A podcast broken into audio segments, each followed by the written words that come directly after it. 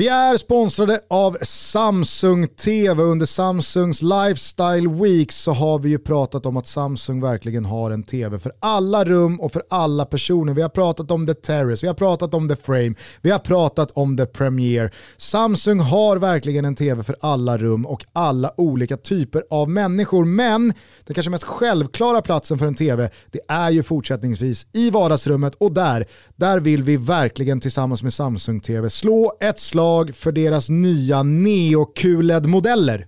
QLED-teknologin är verkligen Samsungs DNA och därför är det fett att de introducerar nästa generations QLED, Neo QLED. Det är en teknologi som erbjuder fantastiska färger, kontraster och ljusstyrka också, det tycker jag är sjukt viktigt, i miljöer med naturligt ljus. För vi sitter ju mycket i våra vardagsrum och det är mycket ljusinsläpp och det är mycket öppna planlösningar. Då är det viktigt att tvn kan hantera den typen av miljö. Och det, det kan Samsungs DNA, alltså Neo QLED, göra. Samsungs utbud av Neo QLEDs är brett. Modellerna är många, featureserna är feta och tekniken, bildkvaliteten, ja den är fenomenal.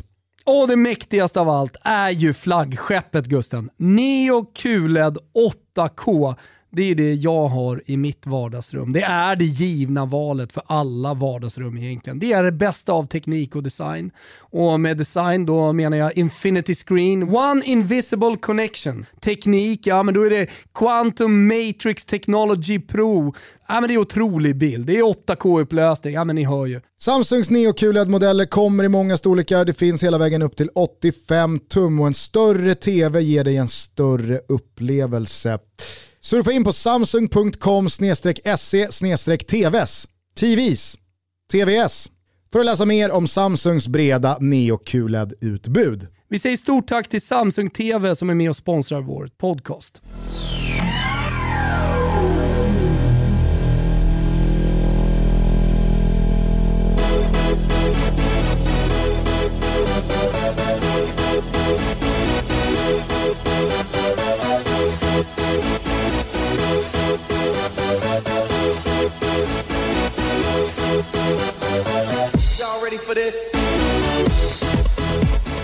Morsning korsning, det är måndag den 10 maj. Känner er varmt välkomna till Toto Balutto. Återigen är vi separerade med ett fint, underskattat, härligt, spetsigt och spänstigt distanstutto. Jag sitter på destination Gotlandbåten med eh, riktning Visby GK för att spela lite golf och dricka lite bärs i dagarna fyra. Således är vi på olika orter, men jag tycker om det lika mycket för det Thomas. Ja, fan vad härligt. Vi, är du sponsrad redan av Destination Gotland? Nej, ah, okay. icke. Drömsponsor för väldigt många.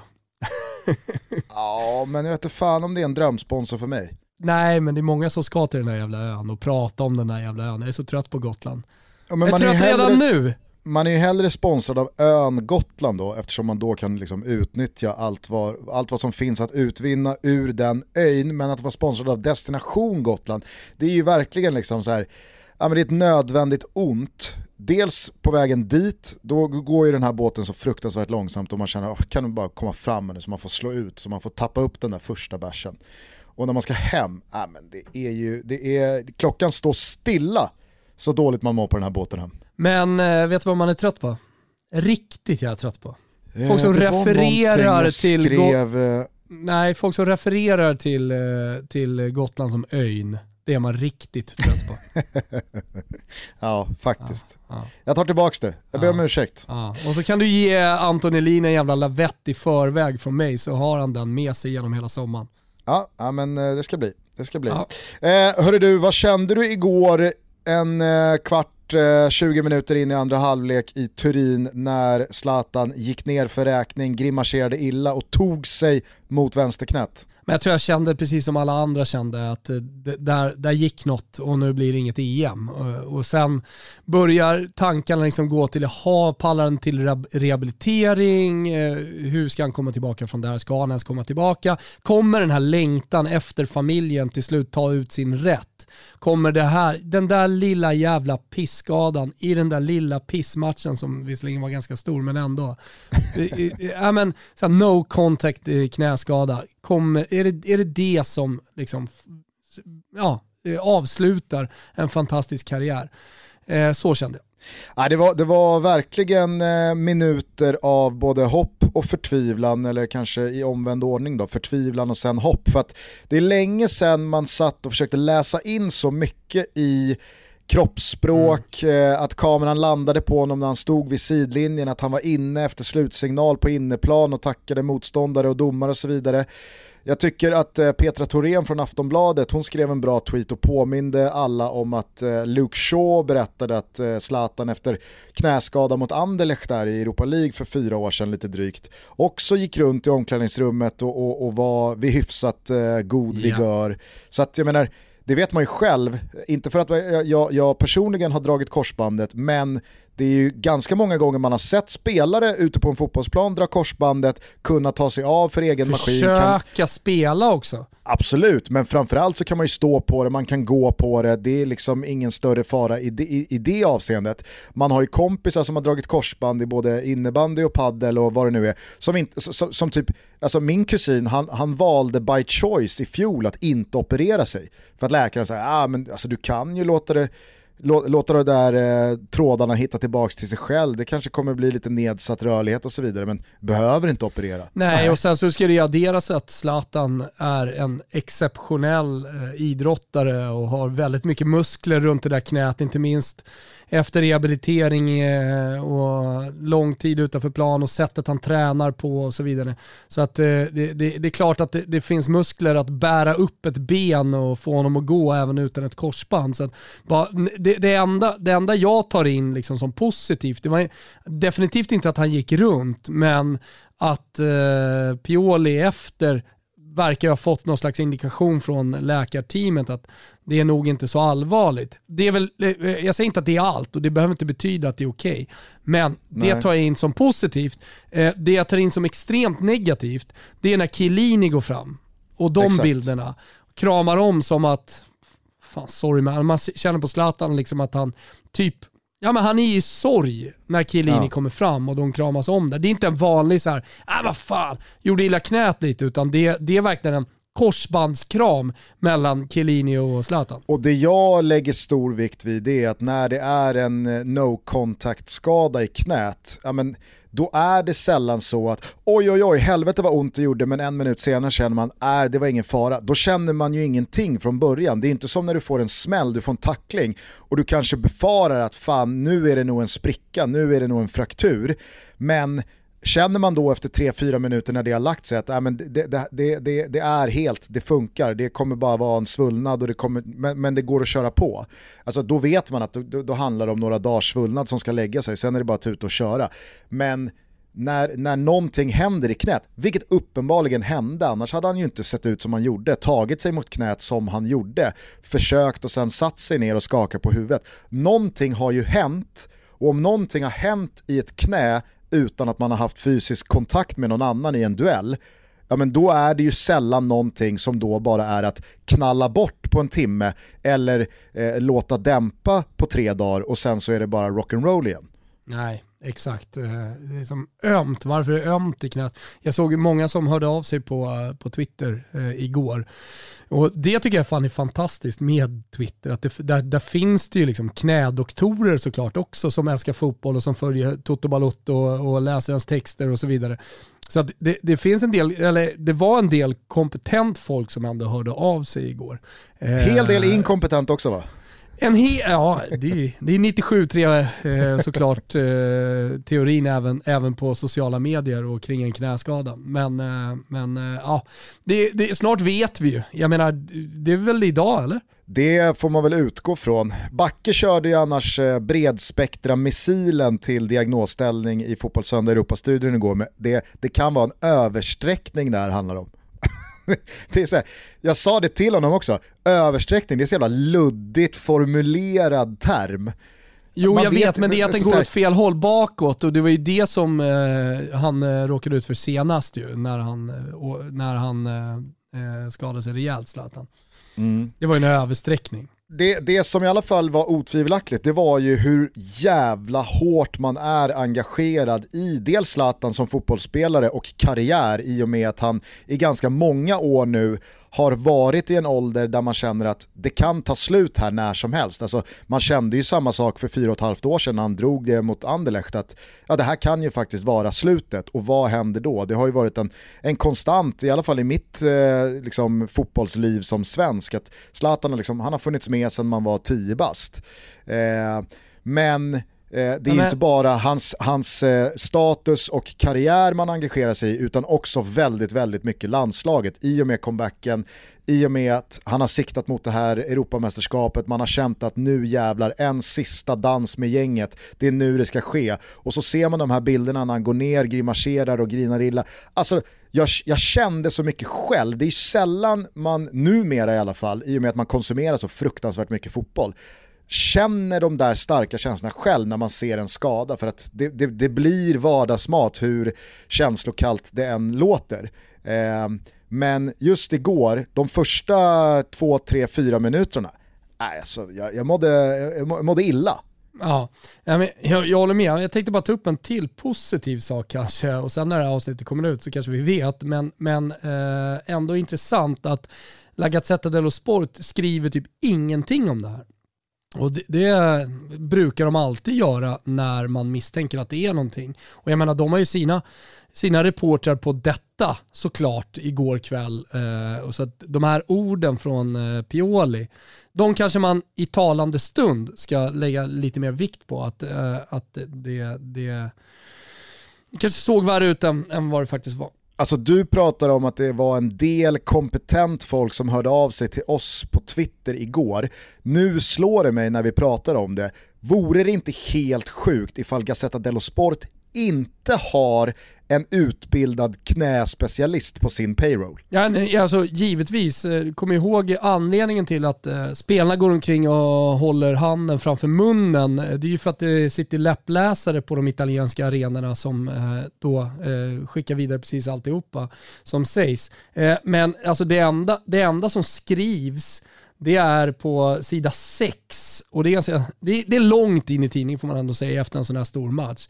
Eh, en passage med att eh, för Zlatan så är det ett problem med knät men Pioli försäkrar att det inte är någon fara. Alltså exakt så skriver man. Och som sagt, då sitter det ändå knäspecialister och reportrar som liksom tar in, pratar med läkarteamet efter, eh, har folk eh, liksom in i omklädningsrummet mer eller mindre så det, eh, det någonstans lugnar mig, rubrikerna idag. Men känner man inte här och nu att man brinner för att det ska finnas en avlönad knäspecialist på Gazzetta dello Sport som har lämnat läkaryrket och bara jobbar med att bedöma skadorna utifrån liksom fotbollskameravinklar? Med största sannolikhet så har han någon egen privatklinik som han bara driver. och, och sen så jobbar han också för Gazzetta dello Sport. Eh, det är en entreprenör framför läkaren, men säkerligen ändå skicklig i grunden. Vet du för övrigt vilket namn man inte vill ska dyka upp i en artikel om en knäskada? För då vet man att då är det riktigt illa. Men det är väl den här jävla gubben i Pennsylvania eller var fan han bor. Stedman. Ja, Stedman ja, just jävlar. Det var inte han Zlatan åkte till, det var ju någon annan lirare. Men Nej, han körde med någon i, i, Chicago, alltså det var ju någon, någon med något asiatiskt klingande namn va? Exakt, typ Mr Lee eller någonting sånt. Dr Wu. Dr Wu heta, var det. Kan han hetat det? Galna Dr Wu. Klart han har koll på läget. Men när, när namnet Stedman dyker oh, upp i en text om Jag en knäskada. Jag får rysningar. Det är kalla det... kårar över hela kroppen när du säger ordet. Dr. Stedman, vet du vad som var Dr. Stedman? Det är väl Beppe Rossi Beppe Rossi var ju hos Dr. Stedman. Sitter inte Stedman i Colorado? Exakt. Är det inte där han hänger? Jo, det, du har helt rätt. Det är fan i Colorado. Anledningen till att han är i Colorado är förmodligen för att han tar hand om, för det vet man ju att eh, hos Dr. Stedman så har ju Lindsey Vonn och Michael Jordan, alltså alla har varit hos Dr. Stedman. Varenda jag tror Anja jävla Persson var hos eh, Stedman också. Persson var ju definitivt hos, eh, hos Stedman. Men Zlatan körde egna race hos Dr. Dr. Wu. Exakt. Men, eh, men kommer Stedman upp här idag, ser jag bara, jag ska sätta det på någon slags larm på telefonen. Push på allting som har med Stedman att göra. då vet man att då är det bara glömma EM. Då eh, kommer Dr. Stedmans namn ens upp, då är det, då är det bara glömma. Jag, jag skulle säga då är det karriärsdödande. Vi är som alltid sponsrade av våra vänner på K-Rauta och från och med den 10 maj, ja men då drar det igång våryran. Satana, våryran!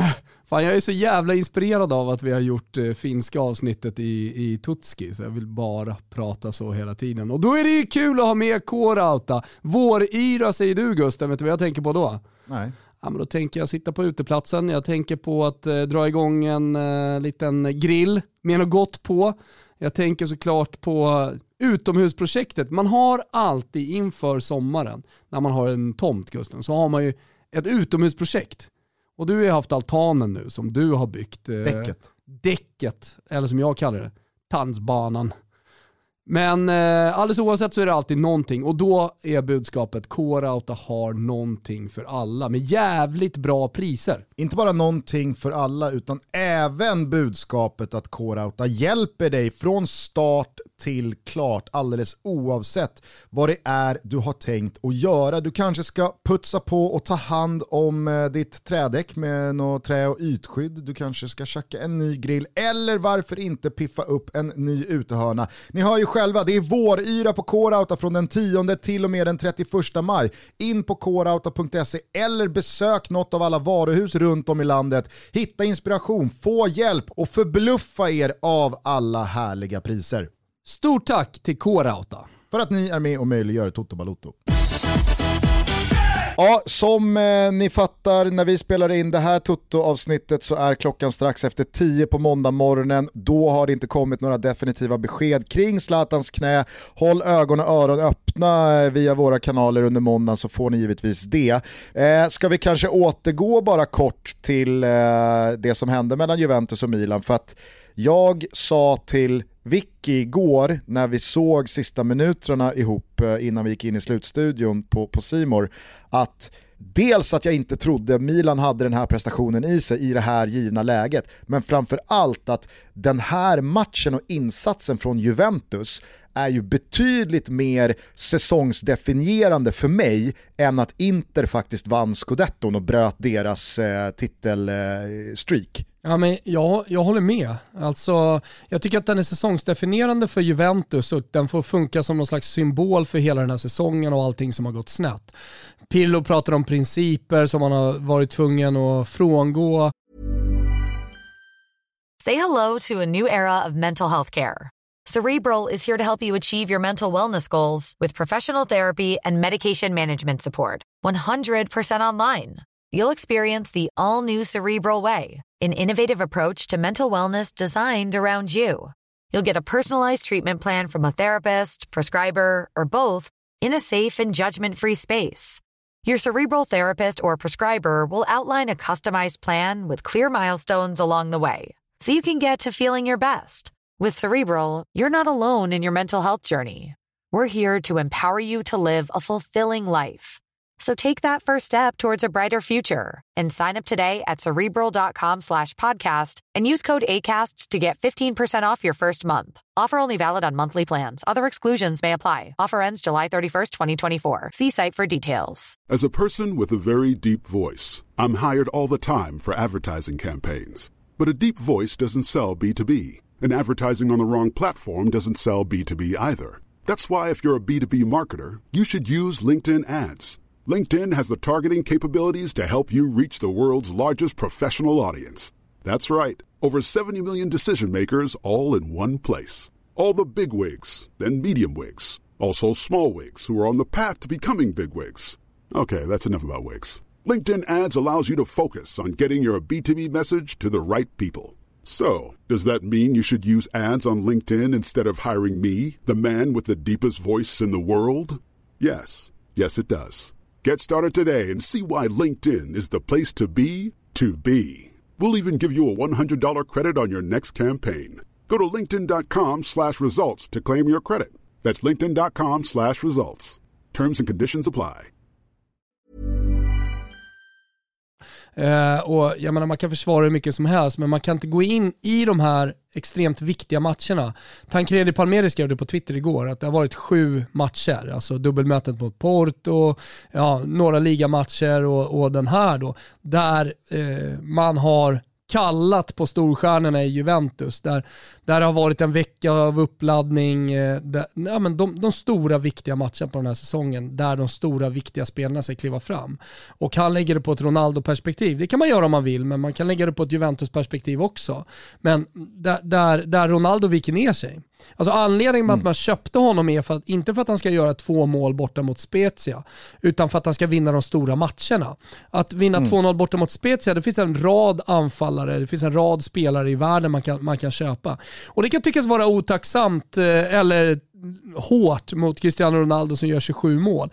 Men han köps in för att vinna Champions League. Och om han inte vinner Champions League så är tröstpriset ligan. Och då kan ju 32 mål kanske sminka över en del.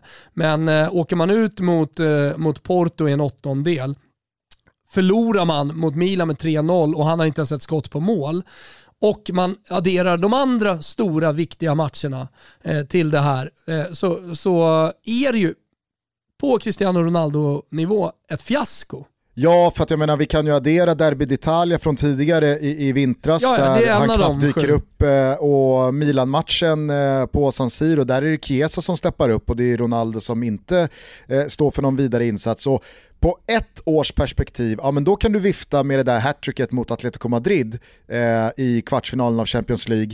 Men nu har han ju varit där så pass länge att den där Atletico Madrid-insatsen på hemmaplan när han vänder det underläget till avancemang, att det börjar stå sig jävligt slätt i ena ringhörnan mot de andra, som du säger, uppgiften han faktiskt värvades för att lösa i den andra. Exakt.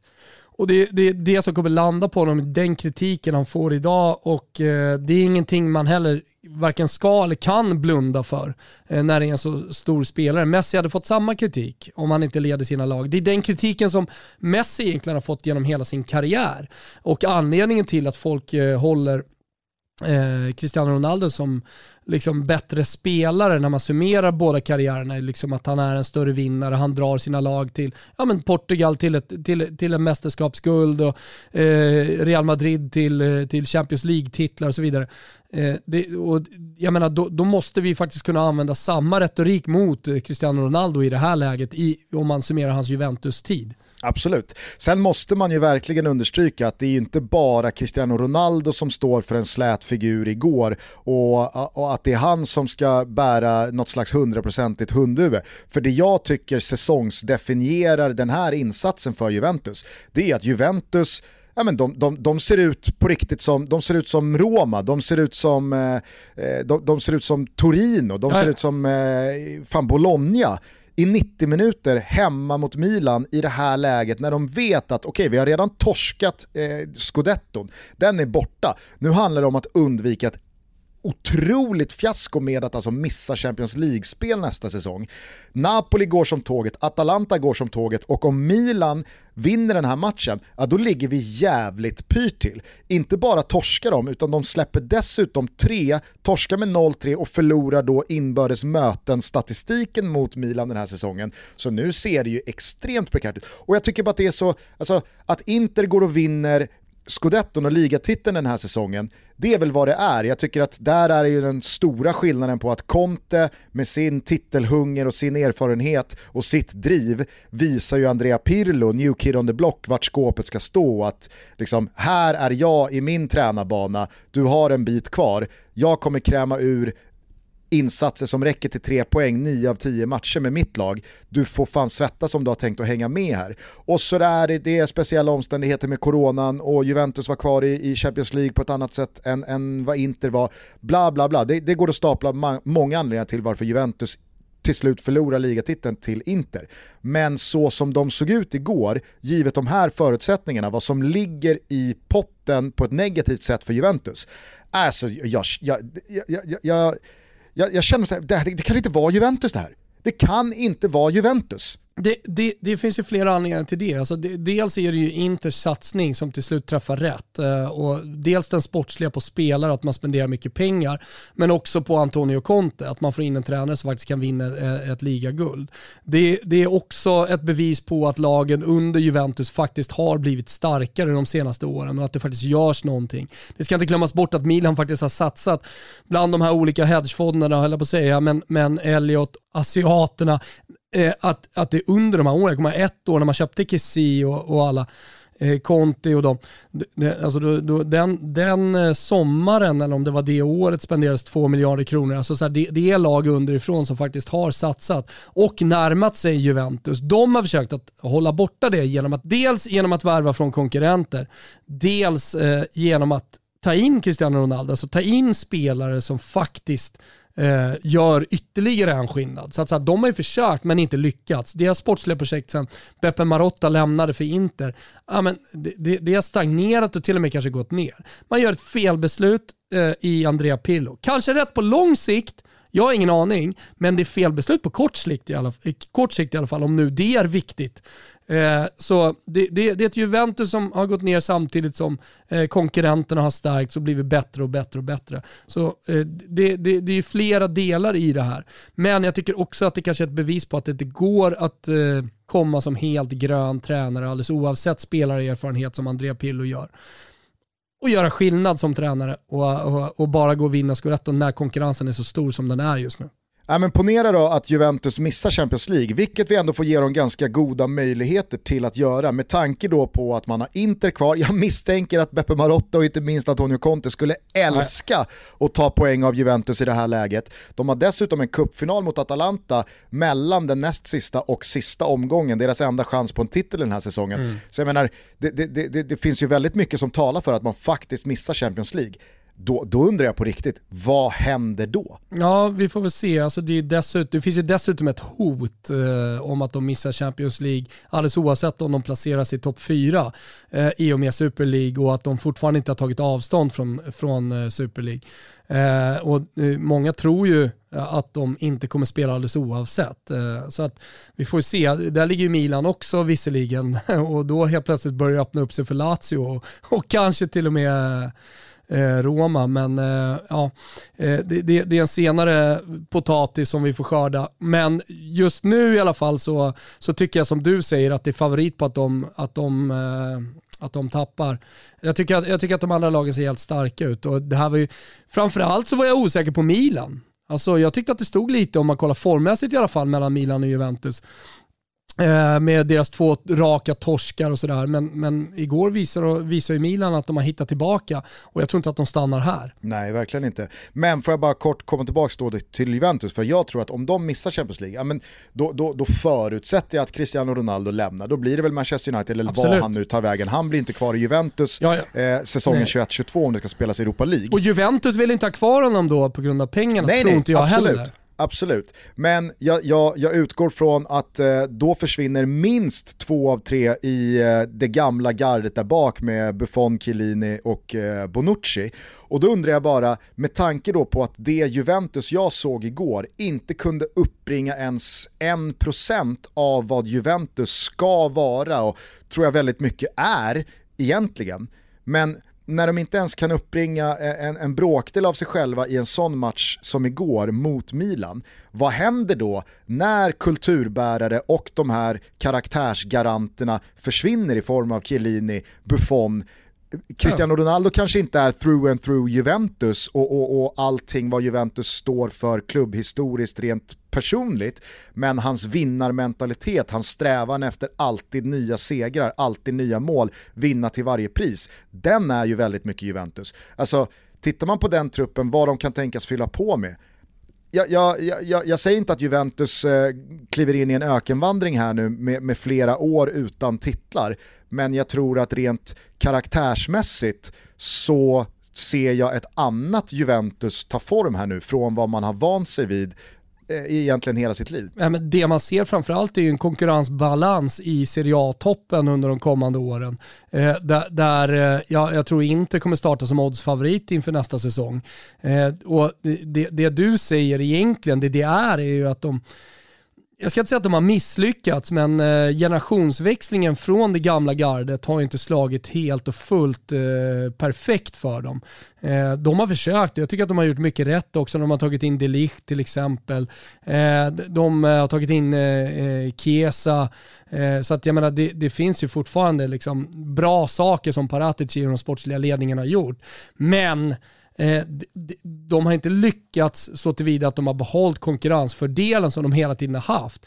Men också givetvis delvis att att Inter, Milan, de andra storklubbarna har misslyckats med sina satsningar under så många år, men nu äntligen då träffat rätt. Och Jag tycker också att det är ett bevis på hur jävla viktigt det är att sitta på sportslig kompetens.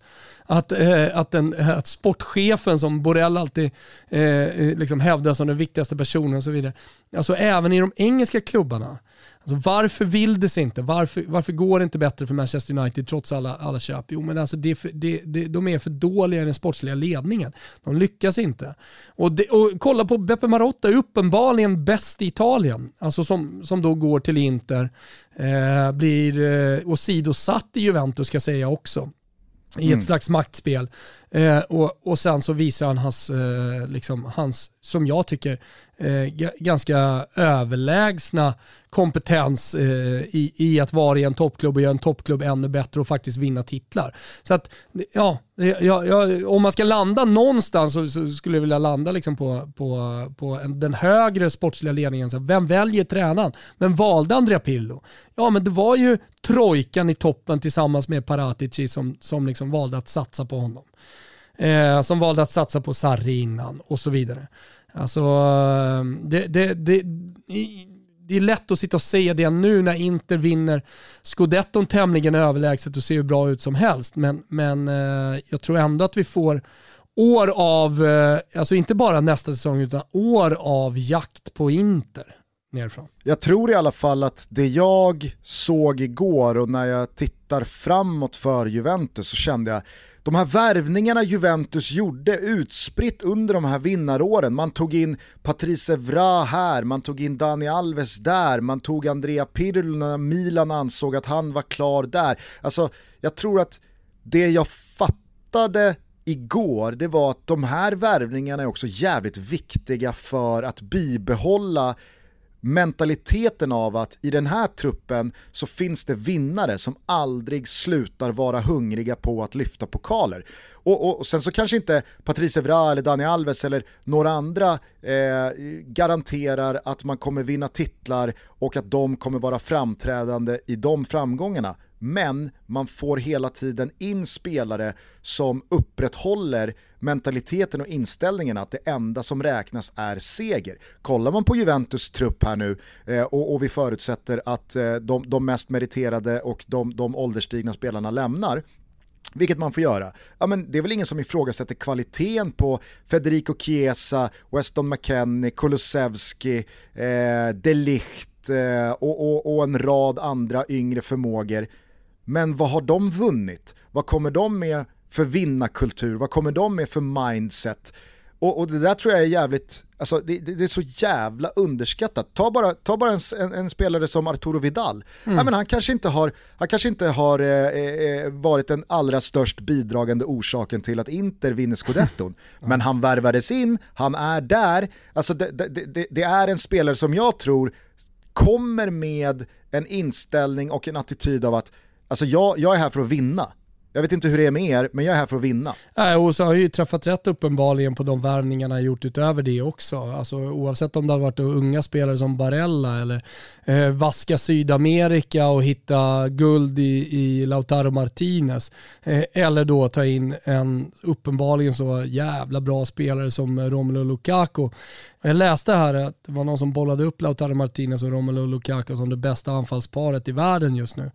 Eh, det, det, kanske blir lite svårt att ta in i och med att viss, många idag spelar med ensam spets. Men, men eh, det ligger någonting i, liksom i, i, i, det, i det sportsliga arbetet som har gjorts så att eh, man kanske i alla fall har ett av fotbollsvärldens absolut bästa anf anfallspar just nu. Och det, ja, det är också ett bevis på att man har lyckats. Alltså det finns andra spelare där.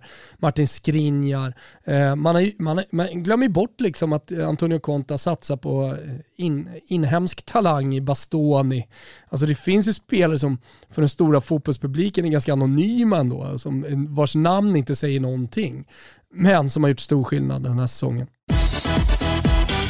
Toto Balotto är sponsrade av NLY Man. Sist vi hördes så pratade vi om eh, det enorma utbudet av eh, fashion and sport, stylish and fit-kläder som gör det enkelt för oss att vara snygga när vi ska röra på fläsket här nu när det är vår. Men när man har tränat, när man har duschat, när man har satt på sig lite lukta gott, då vill man ju den här årstiden dra på sig ett par riktigt schyssta jeans. Ja men tryggheten i att gå in på NLY Man, den vill jag verkligen slå ett slag för. Alltså tryggheten i att du kan mer eller mindre klicka hem var som helst. De har valt ut snygga grejer. Man känner sig snygg, man känner sig stylish och man känner sig till och med lite fit Gusten. Straight eller loose fit jeans från NLY Man, marknadens mest uppdaterade denimsortiment med variation på både passformar och prisalternativ från de bästa jeansbrandsen finns där. Ja, men favoriterna, till exempel Curtis från Just Junkies, Dash från Dr. Denim, Chris från Jack and Joe's, 501, alltså 501 Gusten från Levi's. Galna jävla 501 som har suttit på Wilbur i tre decennium. Och så såklart eh, Studio Relaxed från Now, vad heter de? Noiv? New.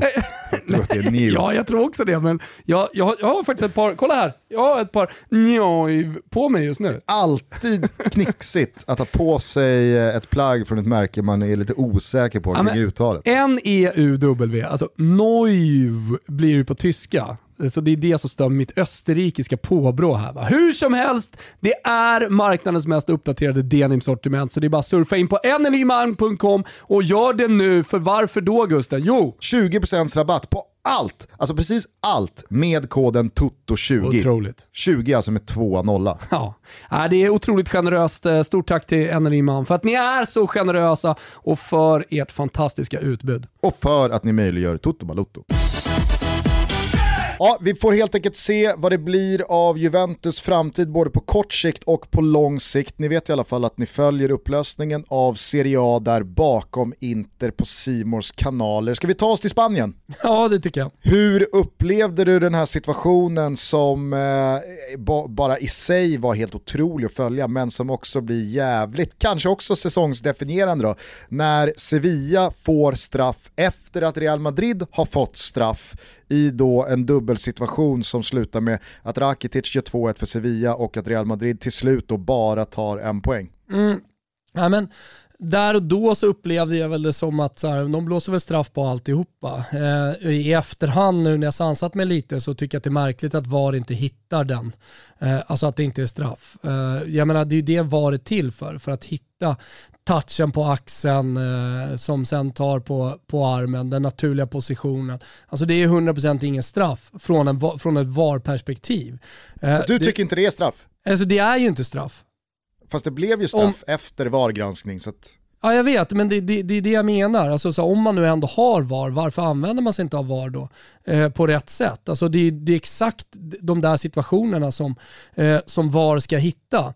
Alltså, enligt regelboken så är det ingen straff. Alltså, det, det är clear cut case, det finns inget att diskutera. Men domaren springer ut och kollar på fel bilder. Han, eh, han får inte touchen på axeln innan den tar på armen. Som, gör, som faktiskt säger att det där är ingen straff. Och ni missade studien också för ni får inte heller de bilderna igår. Men det finns bilder på att den där bollen tar på axeln innan. Vill, och, och det är en naturlig position såklart eftersom de har andra armen ute. Vilket gör att så här, det där är 100% ingen straff från ett VAR-perspektiv. Och det är därför VAR ska finnas. Så att det, det är väl det, där jag landar, jag tycker det är så jävla konstigt om man nu har VAR, ja men använd VAR då på rätt sätt. Se till att det inte blåser straff där i och med att det där blir... Det, anledningen till att det finns VAR är för att VM-finaler inte ska avgöras av domarmisstag. Alltså, eh, eh, ligor ska inte avgöras av domarmisstag. Ja men här har ni bilder på när den tar på axeln innan och han är i en naturlig position, det är ingen straff. Men det är så, använd VAR då. Ja, Ja, jag, vet, alltså jag tycker att eh, bilderna som, som jag ser i alla fall, och där Jo, men det är ju bedömer fel jag bilder som i att, studion. Ja, jag säger bara att VAR måste jag bedömt som att nej men den, den träffar inte axeln, precis som att man bedömde att Brahim Diaz inte fick den på armen, även fast det från vissa vinklar Ja, så hade någon sagt nej men han får den på armen och i, i ett sånt läge så ska det då dömas bort för att det är i, i upprinnelsen till ett mål. Eh, så, så, så, så, får man ju ändå landa i att VAR måste ha beslutat att nej men den där nuddar inte axeln. Ja men det, det är jättemärkligt. Det finns ju bilder på, det ligger över hela sociala medierna. Alltså, den tar på axeln innan. Det är tydligt till och med. Ja, otrolig jävla situation i alla fall när det då slutar med att Benzema går ner i, i andra straffområdet på den här omställningen. Eh, vad, vad, säger du om eh, insatsen från Real Madrid och den vecka som Zidane får, får göra bokslut kring då med uttåget eh, mot Chelsea och så följer han upp det med det här eh, resultatet och den här insatsen. Första halvleken är, man, är usel ja. alltså. Ja, ja, den är usel och så tycker jag, eftersom det har blivit ett sånt avsnitt, man måste ge det till antagonisterna också här, Sevilla som jag tycker gör en jättefin första halvlek och liksom står upp bra. Jag förstår att de är i toppen och jag tycker att det är härligt att det finns en sund konkurrensfördel i stort sett alla toppligor. Det är väl bara City liksom som springer från Bayern München delvis också. Då. Men, eh, men eh, det, det, det är bra match av Sevilla. Eh, sen, sen är det ju det, det är lite Jove-känsla liksom på, på Real Madrid också. De, de har inte heller lyckats få in nytt blod, de har inte lyckats med de värvningarna man har gjort som ska göra den stora skillnaden i de stora matcherna, alltså som ska vinna titlar. Eh, så att det, det, känns, känns som ett lite stagnerat Real Madrid. Alltså man, man, man går på någon, någon slags här treans växel och liksom tror att det ska räcka. Eh, och även, och då, då, menar jag inte bara liksom hur det såg ut igår och, och lagets prestationer och sådär, utan jag menar hela klubben. Tycker att allting känns som att det är lite treans växel och har varit så ett par år för, för Real Madrid. Ja, men det är få klubbar och spelartrupper och inte minst tränare som ens dagliga omdöme svänger så snabbt kring som Real Madrid och deras spelartrupp och Zinedine Zidane som huvudtränare för dem. Alltså där känns det som att ena veckan så har Real Madrid stämt i bäcken, borstat av Liverpool från axeln, gått vidare i Champions League och skaffat sig pole position i La Liga, trots att man har haft halva laget i sjukstugan typ hela säsongen. Och så känner man, det är fan Real Madrid, när det väl gäller, när säsongen ska spetsas till och, och när allting ska avgöras, då vaknar de stora, då spelar det ingen roll att de är typ 33, 35, 37 år gamla. De är fortfarande på den absoluta yttersta högsta nivån och Zidane är en så jävla underskattad matchcoach. Hur många Champions League-bucklor ska han behöva lyfta för att få sitt slutgiltiga erkännande? Och sen så går det en vecka, man står för en helt hemsk insats mot Chelsea, åker ur Champions League-semifinalen och så sumpar man sin pole position i La Liga och man känner att äh, fan, vad är det här för insatser, vad är det där för laguttagningar, vad är det där för matchcoachning?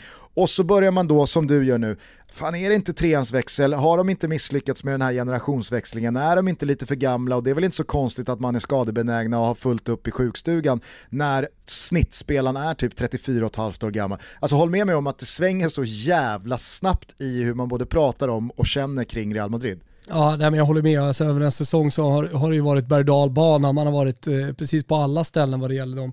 Eh, men jag tycker också att Zinedine Zidane har bidragit lite till det. Alltså hade han varit tydlig med att så här, nu är jag här, jag ska vara här och det, det, man ser en långsiktighet i honom, men att han hela tiden har vacklat lite. Och, och det tar man ju med sig inför det här åttondelsfinalmötet mot PSG eh, när man till slut vinner alltihopa, men, men ändå att så här, ja, är jag fel man, lyckas inte jag med det här, då kommer jag, då, då kommer jag lämna plats åt någon annan. Alltså de, de orden och, och de veckorna har jag i alla fall med mig, eh, och, vilket gör att jag liksom så här, får, får lite svårt att se det långsiktiga projektet. Förstår du? För det vill man ändå göra. Man vill känna att så här, jo men fan i sommar då kommer det här hända och nej, men då blir nya tag. Så där.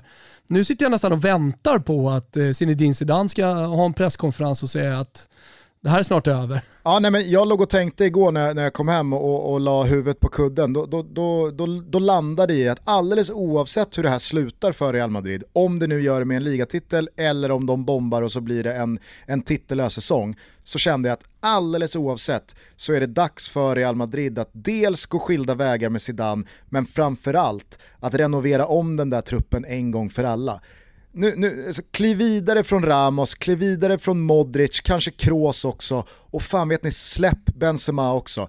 Hämta in Haaland, hämta in en ny mittfältsmotor, hämta in en ny försvarsgeneral och plocka in typ Allegri. Ja, men jag tror att det är det man måste göra. Alltså, det finns ju trots allt tränare där ute på waiting list supreme som skulle kunna ta det här Real Madrid och liksom göra det till någonting och man ser man ser kanske en lite mer tydlighet i, i, i satsningen. Sen, det, det är också sådär, det kanske är taskigt eller det kanske är hårt, men, men det pratas ju alltid om stora värvningar och det är Paul Pogba här och det är Mbappé där, men sen så har inte de blivit av. Hazard kom ju, men ja.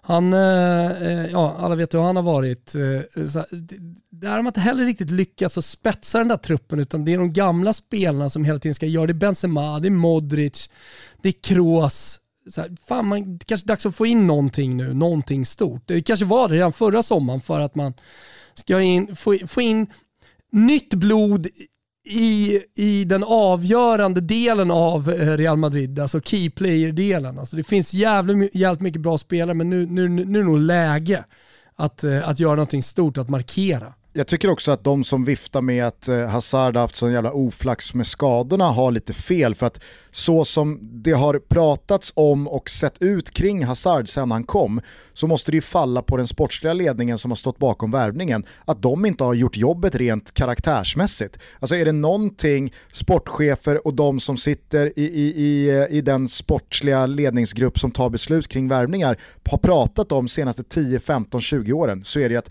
ja, men kvaliteterna, de kan alla se, men vad är det här för mindset? Vad är det här för spelare, för människa, för, för hjärna? Vad, vad har han för driv, vad har han för vilja, vad har han för karaktär? Alltså, eh, Hazard dök ju upp med bilring redan när han kom. Eh, så ja. som han ser ut sen nästan två år senare när man åker ut mot Chelsea, ja, men det är ju också ett karaktärsdrag att stå och kramas och flinas och inte ha liksom, eh, inställningen och attityden. Jag har inte fattat inte... någonting, ursäkta. Precis, och, och, och visst, en del av de här skadorna han har haft senaste två åren hänger ju såklart ihop med det. Visst, några är också oförtjänta oturskador som inte hade kunnat, göra, kunnat gå att göra någonting åt. Men jag tycker ju att Eden Hazards två säsonger hittills, det är ju ett stort misslyckande för de sportsligt ansvariga av den här värvningen. Här har man inte gjort jobbet, för hade man gjort jobbet då hade man aldrig värvat Hazard, för då hade man insett att den här spelaren vill inte det här tillräckligt mycket. Han har, fe, han, har fel, han har fel mindset till att komma för en miljard till Real Madrid för att ta oss vidare efter Cristiano Ronaldo. Och sen är det helt sinnessjukt att man sitter här då efter den här helgen med Atletico Barça och eh, att eh, Real Madrid inte tar chansen. Om det sen kanske landar, framförallt hos Real Madrid-supporterna på en straff som inte borde ha varit straff, absolut. Men har man lite större perspektiv, kollar på den här säsongen, så har man satt sig i den här situationen, man har haft sina lägen, man har kunnat, och det, det har Barcelona också haft. De har också eh, kunnat då ta över det här, men sett till hur Atletico Madrid ändå tappade så otroligt mycket. Och ändå så är det Atletico Madrid i pole position. Eh, och ändå kan Real Madrid, nu sitter vi och säger det här, fortfarande vinna ligatiteln.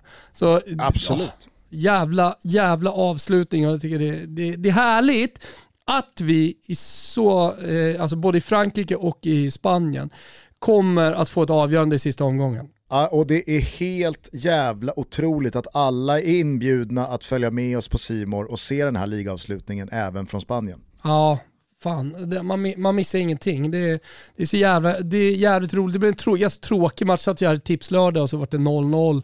Eh, det, vart, det vart aldrig något riktigt drag kring eh, Atletico Barca. Det är ju så med 0-0 matcher. Alltså det, det, eh, båda, ingen vågade tillräckligt skulle jag vilja säga. Det var det, var det liksom som kännetecknade, eller som symboliserade den matchen. Ordningsmannen i mig vill för protokollets skull ändå påpeka att det var Barca Atletico, men skit i det. Aha, okay.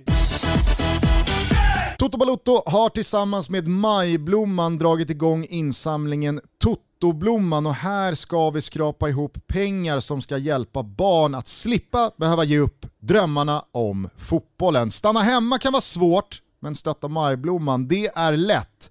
Få barn blir allvarligt sjuka av covid-19 och drabbas fysiskt av detta förjävliga virus. Men de ekonomiska och sociala konsekvenserna slår hårt mot barn i familjer med ont om pengar. Ja, hur barnens liv påverkas av att leva under en pandemi har gjort dem till en helt annan riskgrupp. Jag har skrivit mycket om det här på mina sociala medier. Jag ser det varje dag och det är svårare än någonsin att gå över den där lilla tröskeln som ändå finns 2021 för att röra på sig, för att idrotta. Därför kommer den större delen av pengarna som vi och Majblomman samlar ihop i Totoblomman gå till fotbollsskor och medlemsavgifter för att det är viktigt att vi som fotbollsintresserade ser till så att barnens drömmar inte bara stannar vid drömmar, men också gör vårt för återväxten inom den svenska fotbollen. Ja, det är faktiskt så att under pandemin har många barn förlorat chansen till aktivitet samt möjligheten till en trygg fritid och chansen att drömma stort.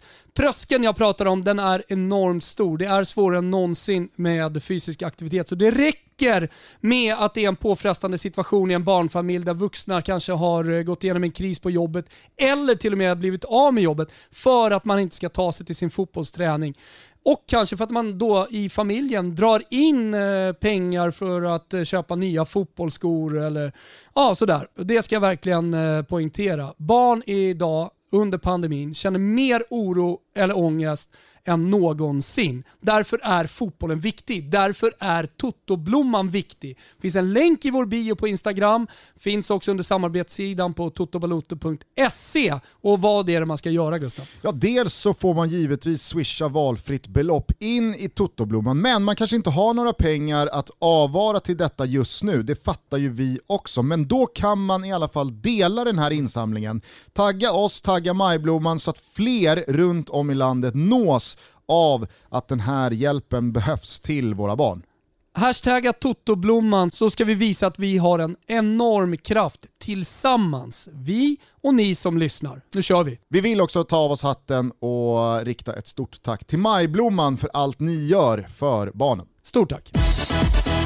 Eh, jag skulle vilja dela ut en gulasch. Aha. Så får väl du eventuellt då dela ut en gulasch till mig för att jag kan verka för 60-talistig. Okej, okay. ja mysigt. Men jag skulle vilja dela ut en gulasch till Kun Agüero för sättet han slår straffen på i slutet av första halvlek när Manchester City kan gå från 1-0 till 2-0 mot Chelsea och i och med segern definitivt avgöra och vinna Premier League. Och framförallt skaffa sig, ja men, tror jag, en inte alls eh, oviktig psykologisk fördel inför Champions League-finalen mot samma Chelsea om bara några veckor. Men han slår en direkt pinsam Kokiai Panenka, hur ni nu vill benämna straffen. Mendy kan bara liksom, eh, han, han, kan ställa sig upp eh, och, och fånga den med en hand. Och mm. Kun vet ju alla är på väg bort från Manchester City efter tio år, han har bara några matcher kvar innan han som en levande legendar och bästa målskytt i klubbens historia lämnar Manchester City. Jag känner bara så här, det där är så jävla ovärdigt Kun Agüeros legacy i Manchester City, men framförallt så kände jag bara, hur fan kan du slå en sån där straff i ett sånt här läge? Det är så jävla idiotiskt. Men du du är inne på förklaringen här. Varför slår han den här straffen? Jo, men han vill ju avsluta med en Panenka. Han är på väg, eh, han är på väg att lämna.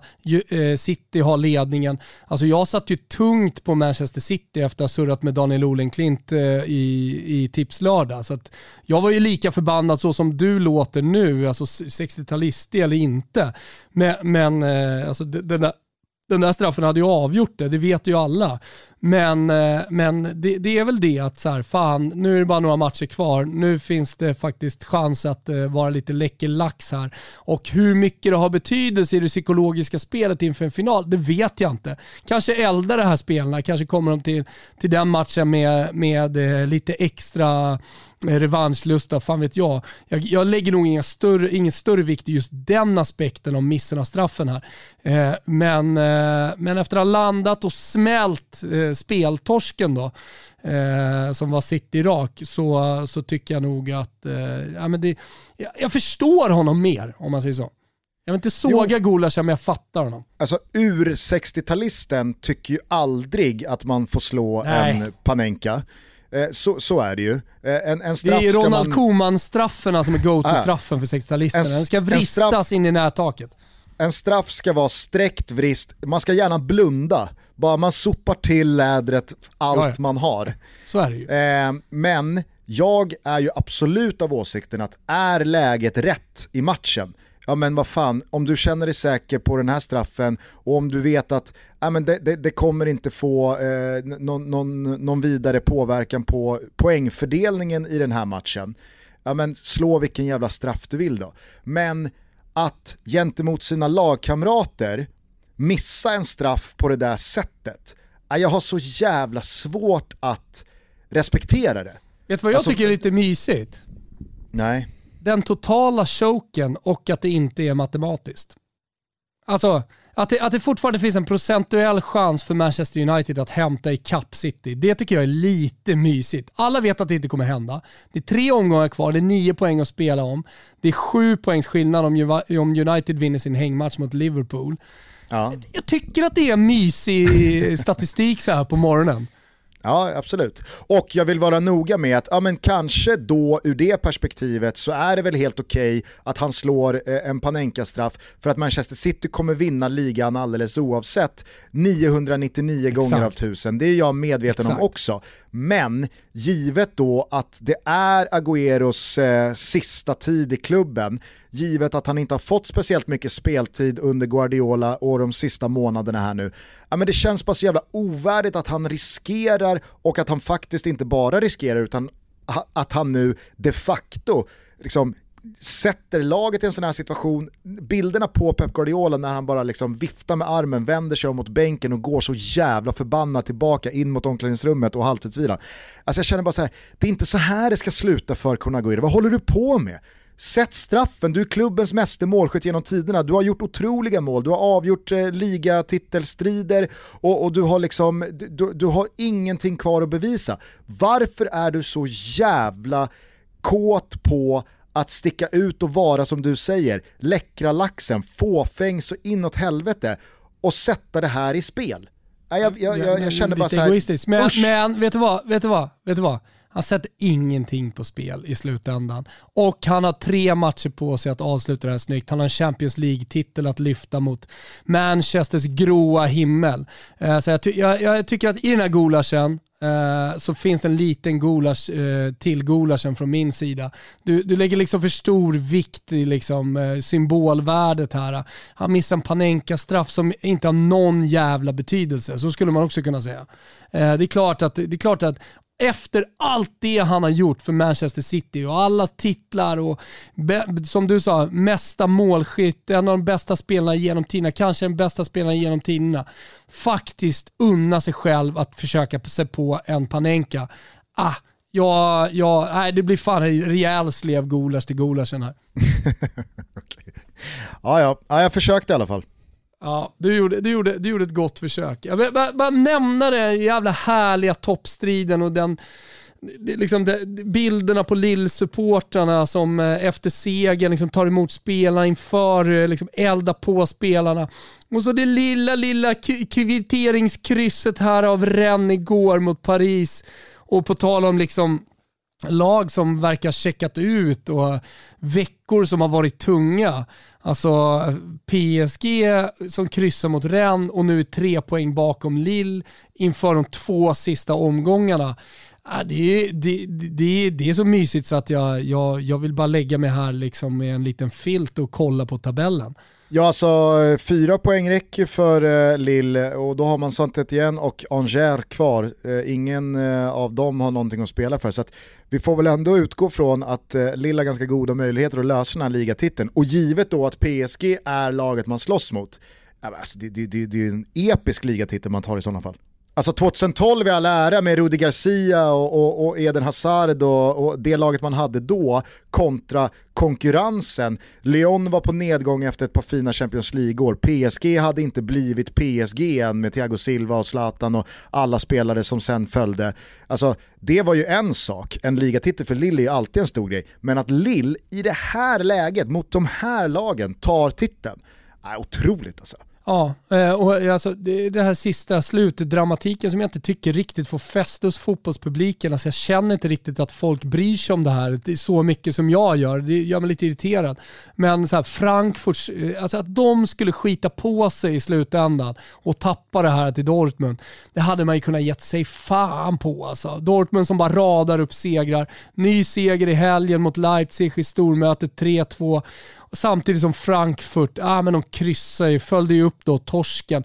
Torsken för fyra, eh, fyra omgångar sen mot Mönchengladbach med 4-0. Alltså det, det är en sån invikning som man sett make till det. Men det hade man ju kunnat gett sig fan på. Och Dortmund bara gasar. På tal om invik, alltså hur sitter inte vår Toto-trippel?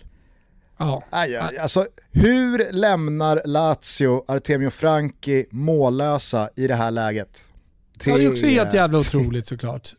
Ja, men det, det, det, det är också sådär, det, det, det är det som gör att eh, fotbollen någonstans i slutändan, om det är svårt i, i stridens och spelets hetta, eh, acceptera det, för det gör man ju inte. Men eh, det, det, det, är väl det som gör det här så jävla vackert och att Lill och, La, och Le, Leicester och eh, så vidare liksom kan gå upp och ändå utmana de här, de här stora bjässarna om, om titlarna i slutändan. Atalanta som är i en kuppfinal som är i, stökar till det i Champions League och, och, och utmanar. Att det fortfarande finns möjligheter med riktigt jävla bra sportslig eh, kalibrering i, i alla led går att göra saker utan eh, miljarder, Qatar-miljarder och, och ryss-miljarder och fond, hedgefondmiljarder och Kina-miljarder. Alltså det finns fan fortfarande möjlighet att genuint göra någonting utan superligor.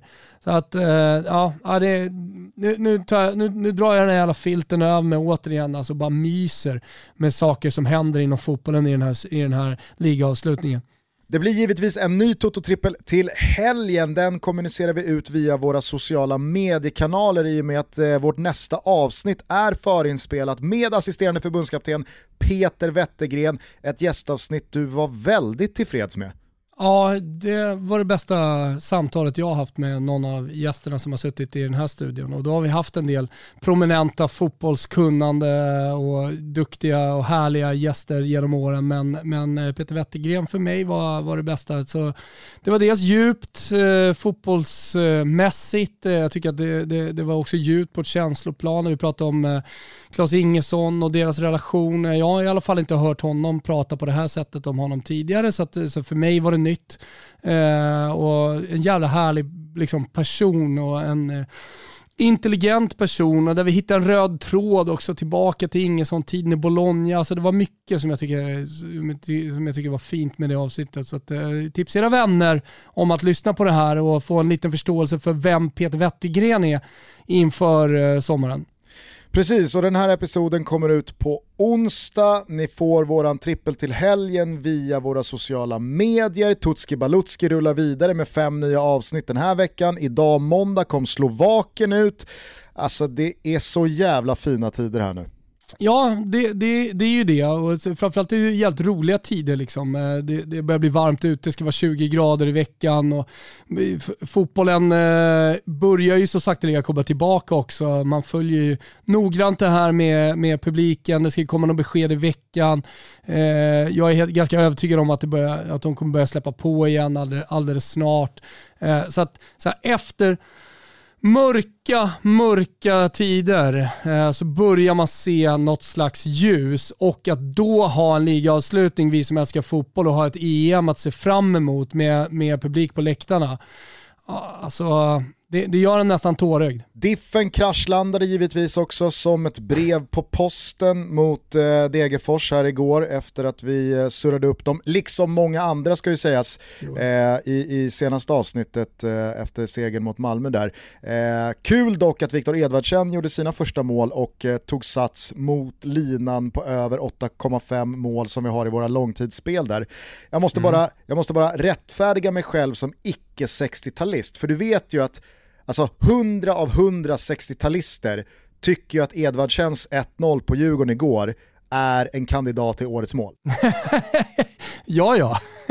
Men som jag alltid har sagt, det där, alltså jag har den största respekt för sådana där mål, för jag tycker att det är så jävla bra uppfattat och det är bra ja. tekniskt utfört. Att sätta rätt fart, rätt höjd, rätt båge på bollen och bedöma det. Och det är inte lätt att, att liksom skicka in den där över en målvakt under ribban från halva plan men det är inte snyggt. Nej, inte på den nivån att det ska vara årets mål. Jag håller med dig. Alltså man har sett några sådana här, alltså jag älskar ju det här unika med mål som vi alltid återkommer till.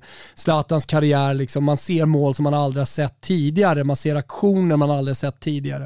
Eh, det, här, det, här, har man sett hundra gånger innan. Det är, ja, det är lika fascinerande varje gång det händer. För man, man jobbar den här målvakten, ska hinna ikapp bollen. Det känns som att de här tre sekunderna det tar från den lämnar Edvardsens fot till att den går i mål, det, det är som 30 sekunder. Du vet. Ja, ja. Det, det, går så långsamt sådär och så kommer repriserna och så känner man med målvakten som fladdrar efter bollen. Sådär. Det, det, det, det är sköna mål, det, det är roligt när de händer. Det är som en Keepern ska gärna landa i nätet också.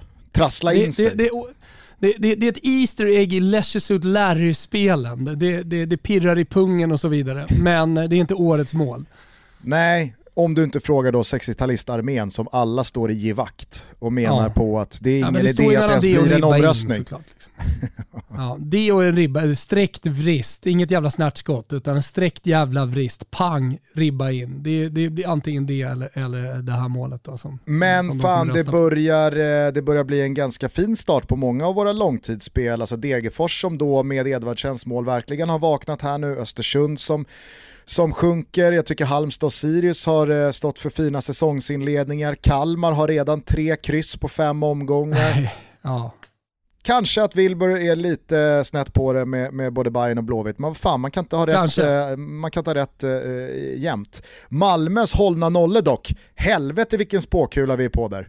Ja, det är vi, det är vi sannoliken. Samtidigt så är vi, vad är vi, omgång fyra eller? Fem.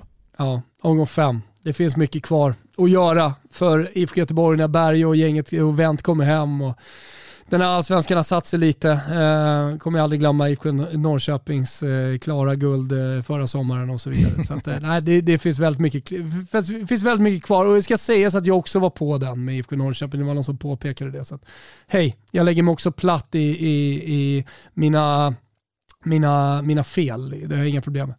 Hörni, knäck varsin Pepsi, välkomna sommaren och fortsätt haka på Toto Balutto-tåget. Vi hörs eh, snart igen tillsammans med Peter Wettergren. Ha en jävla fin vecka. Nu ska jag gå ner i bistron här på Destination Gotland-båten, vinka in en stor kall öl och börja ladda för den första av totalt sex varv på Sveriges bästa golfbana.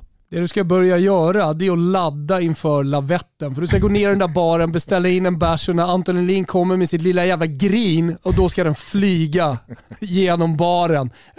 Landa rätt på örat på den jäveln. Ja, vi får väl se hur det blir med det. Men eh, tack för eh, idag hörru, kul att snacka med dig. Nu när vi avslutar så går vi faktiskt inte direkt på en låt, utan vi går på en intervju som jag gjort med Fanny Sanden. Hon är ju med i Pepsi Max team. Tillsammans med Messi, Pogba. De är, och dig och mig. Ja, och dig och mig, exakt. Salah är med också. Så vi, vi är samma team va? Salah är med också, precis. Eh, och, så det är Van Sanden, Pogba, Messi, Salah, Wilbur José och Gugge D? Jajamensan, jajamensan. Vi fick, fick en jävla trevlig pratstund jag och Van Sanden, så jag tänkte att det kan vi väl släppa i Totti också. Ja, ja, absolut. Eh, så tillsammans med Pepsi Max eh, så får ni här Wilbur José från eh, flygplatsen i Lyon, Gusten eh, hela vägen eh, till att vara i samma team. Vi hörs snart igen. Ciao tutti. Ciao tutti. How has your year been? Uh, like for the pandemic, you know, how, how has it been for you? Yeah, I had a tough time. I mean, I got to know myself even better and better, and I worked a lot on myself. So that was something positive. Yeah, it was like, it's not nice, the pandemic, but I think you have more time to get to know yourself and to work on yourself. And mm to take some time off when you need. But for now, I'm really happy to play football again and that I'm not just in the house waiting till you know to get a message from the from the club. Like yeah you can go to the club and come training. But no no no the yeah now it, it's all right okay? We have to be positive and i think that's the most important thing. Mm, of course. And now you're being part of a strong squad and uh, you've teamed up with uh, the likes of Leo Messi, Pogba, Sancho at Pepsi Max. Tell yeah. me a little bit a little bit about being part of Pepsi Max football team. Yeah, first of all, when I got the met the message from Pepsi Max, yeah, I, I, it was a dream that came true. And also when I met the people from Pepsi Max, it it was amazing. It felt like home. Like the people were so warm, and I think that's the most important for me because I'm that kind of person that when I feel like a positive vibe and the warmth of the warmth of the people, then I feel comfortable. And yeah, then I don't really have to talk about the squad, right? Like Messi is something else, and Sancho and Pogba, yeah, they are amazing players, and I'm really happy to be part of that squad. But can I Mm. ask you something? Like, how old is your daughter? She's 12.